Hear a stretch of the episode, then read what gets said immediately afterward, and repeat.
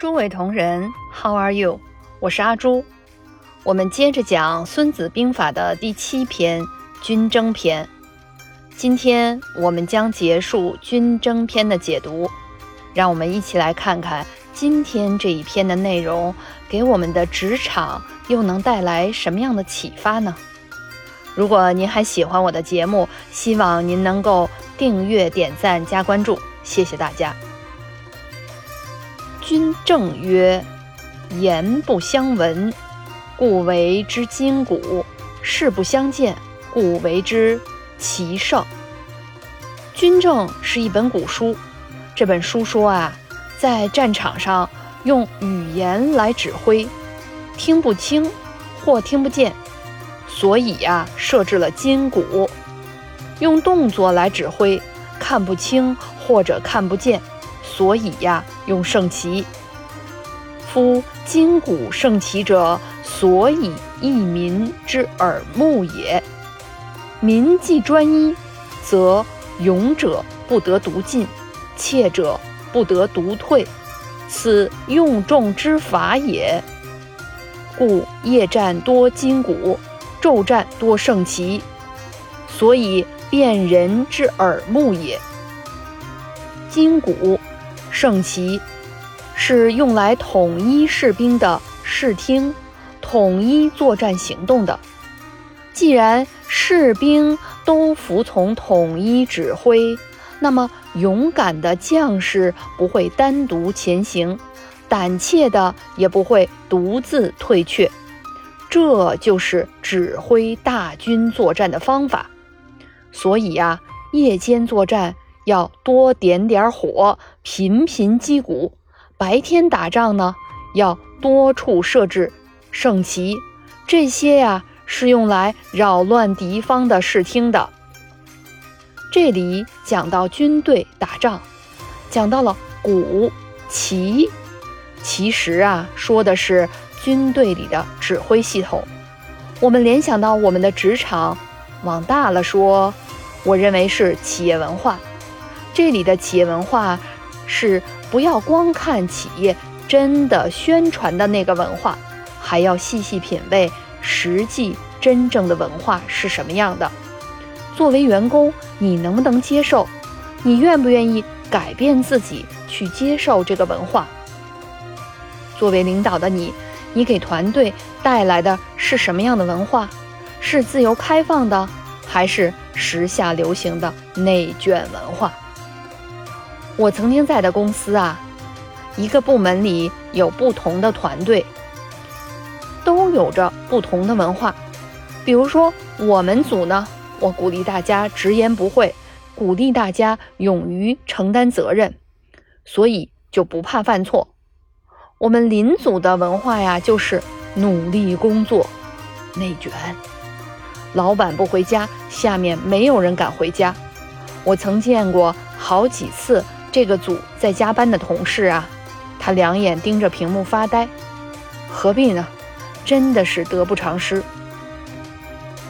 孙子原文曰：“三军可夺气，将军可夺心。”意思是说呀，对于敌方三军，可以挫伤其锐气，可使丧失其士气；对于敌方的将帅啊。可以动摇他的决心，可使其丧失斗志。这里的重点啊，其实是将帅。将帅是一个军队里的主心骨。我们在前面讲过的上兵伐谋，就是讲的要夺取那个谋，那个主心骨，自然就胜了。结合到我们现在的职场，怎么理解呢？其实啊，就是。团队中的领导非常重要，领导内心强大了，团队就会势如虹。我们前面也讲过，人优不优秀啊，没那么重要，内心强大最重要。对于团队领导来说，这个内心强大、养心的过程呢，就更加重要。领导会养心，才会养团队，才能带出有气势的团队。我曾经所在的公司啊，就有一个很明显的例子。这个团队的领导呢，是在这个公司干了十来年的中层干部。他呀，在中层干部里呀，可谓是一个老人了。但由于很多原因，当然也不乏他自己的原因，一直啊没有再升上去。后来啊，久而久之，他就彻底躺平，自己整个人消失在管理层不说呢，弄得团队也都消失了。这里的消失啊，指的是没有任何曝光的机会。比如说，在管理会上。其他团队的中层领导会想着办法给自己团队成员一些曝光的机会，让团队成员去展示一下一些工作成果。可这位躺平的中层呢，不报名参加任何的这种机会，自然他团队也就不会有这个机会了。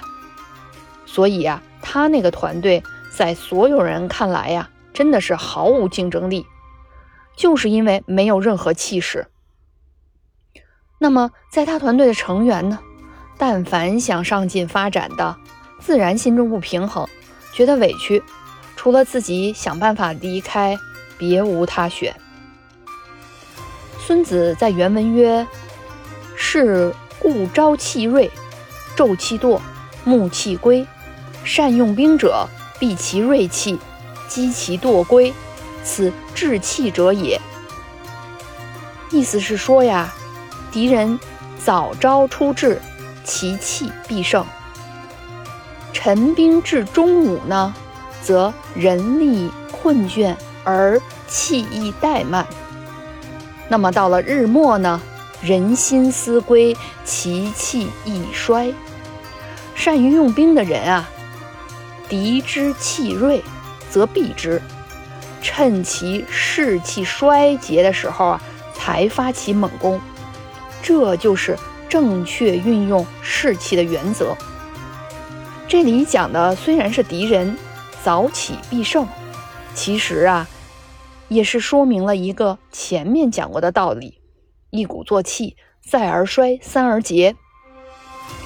力不能久，因为呀，气力不能总是满的呀，所以呢，要随时有治理气力的意识。作为领导的你，要先懂得时刻提醒自己，治理自己的气，这样才能治理好团队的气。这是不是跟前面又不谋而合了？你一个躺平的领导，如何带出，如何带出团队的气势？那么敌人的气呢？也就是我们能治理得了别人吗？别人团队的气呢？恐怕也难。这又跟《孙子兵法》前面讲过的道理一样，我们还是要集中管理好自己，不断的强化自己。《军争里篇》里的原文曰：“《军争篇》里的原文曰：‘以治代乱，以静代华，此治心者也；以近代远，以逸待劳，以保待机，此治利者也。’”无邀正正之奇，无积堂堂之臣，此治变者也。意思是说呢，用治理严整的我军来对付军政混乱的敌军，用我稳定平稳的军心来对付军心躁动的敌人，这是掌握并运用军心的方法。以我就近进入战场。而对待长途奔袭的敌人，以我从容稳定对待仓促疲劳的敌人，以我饱食之师来对付饥饿之敌，这是懂得并利用自己之力以困敌人之力。不要去迎击旗帜整齐、部队统一的军队，不要去攻击。阵容整肃、士气饱满的军队，这样得懂得战场上的随机应变。其实按我理解呢，这段的重点啊，还是讲的治心，管理好自己是一切的根本。以治代乱，以静代华，以治心者也。说到这里呀。我不免又想到我最近读的书，书中的一段片段。我最近呢在阅读二月河的《康熙大帝》，其中在开篇不久啊有这么一个片段：康熙在登基不久，想要除掉鳌拜，夜里呀密诏魏东亭的一个桥段。魏东亭骑马赶往紫禁城的路上，其实当时他的内心啊百感交集，不知道康熙夜里密诏到底要找他做什么。可在跟张万强一路赶往文华殿的路上呢，表面上看似平静，此时呢，张万强啊看着魏东亭一个年纪轻轻小小的六品侍卫，却表现出了如此的沉稳与冷静。不禁心中暗想：此人以后不得了。其实啊，情绪稳定，或者说表面上平稳，是一件非常非常重要的事儿。特别是在我们的职场中，情绪这个东西很容易暴露你的特点，特别是弱点，被别人抓住以后利用了，必然不是好事儿。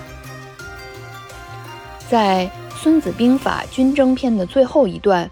原文是这么说的：“故用兵之法，高陵勿向，背丘勿逆，阳北勿从，锐卒勿攻，耳兵勿食，归师勿竭，为师宜溃，穷寇勿破，此用兵之法也。”意思是说呀，用兵的原则是对。占据高地、背以丘陵之敌呢，不要做正面的攻击；对于假装败逃之敌呢，不要跟踪追击；敌人的精锐部队不要强攻；敌人的诱饵之兵呢，不要贪食；对正在向本土撤退的部队呢，不要去阻截；对被包围的敌军呢，要留于缺口，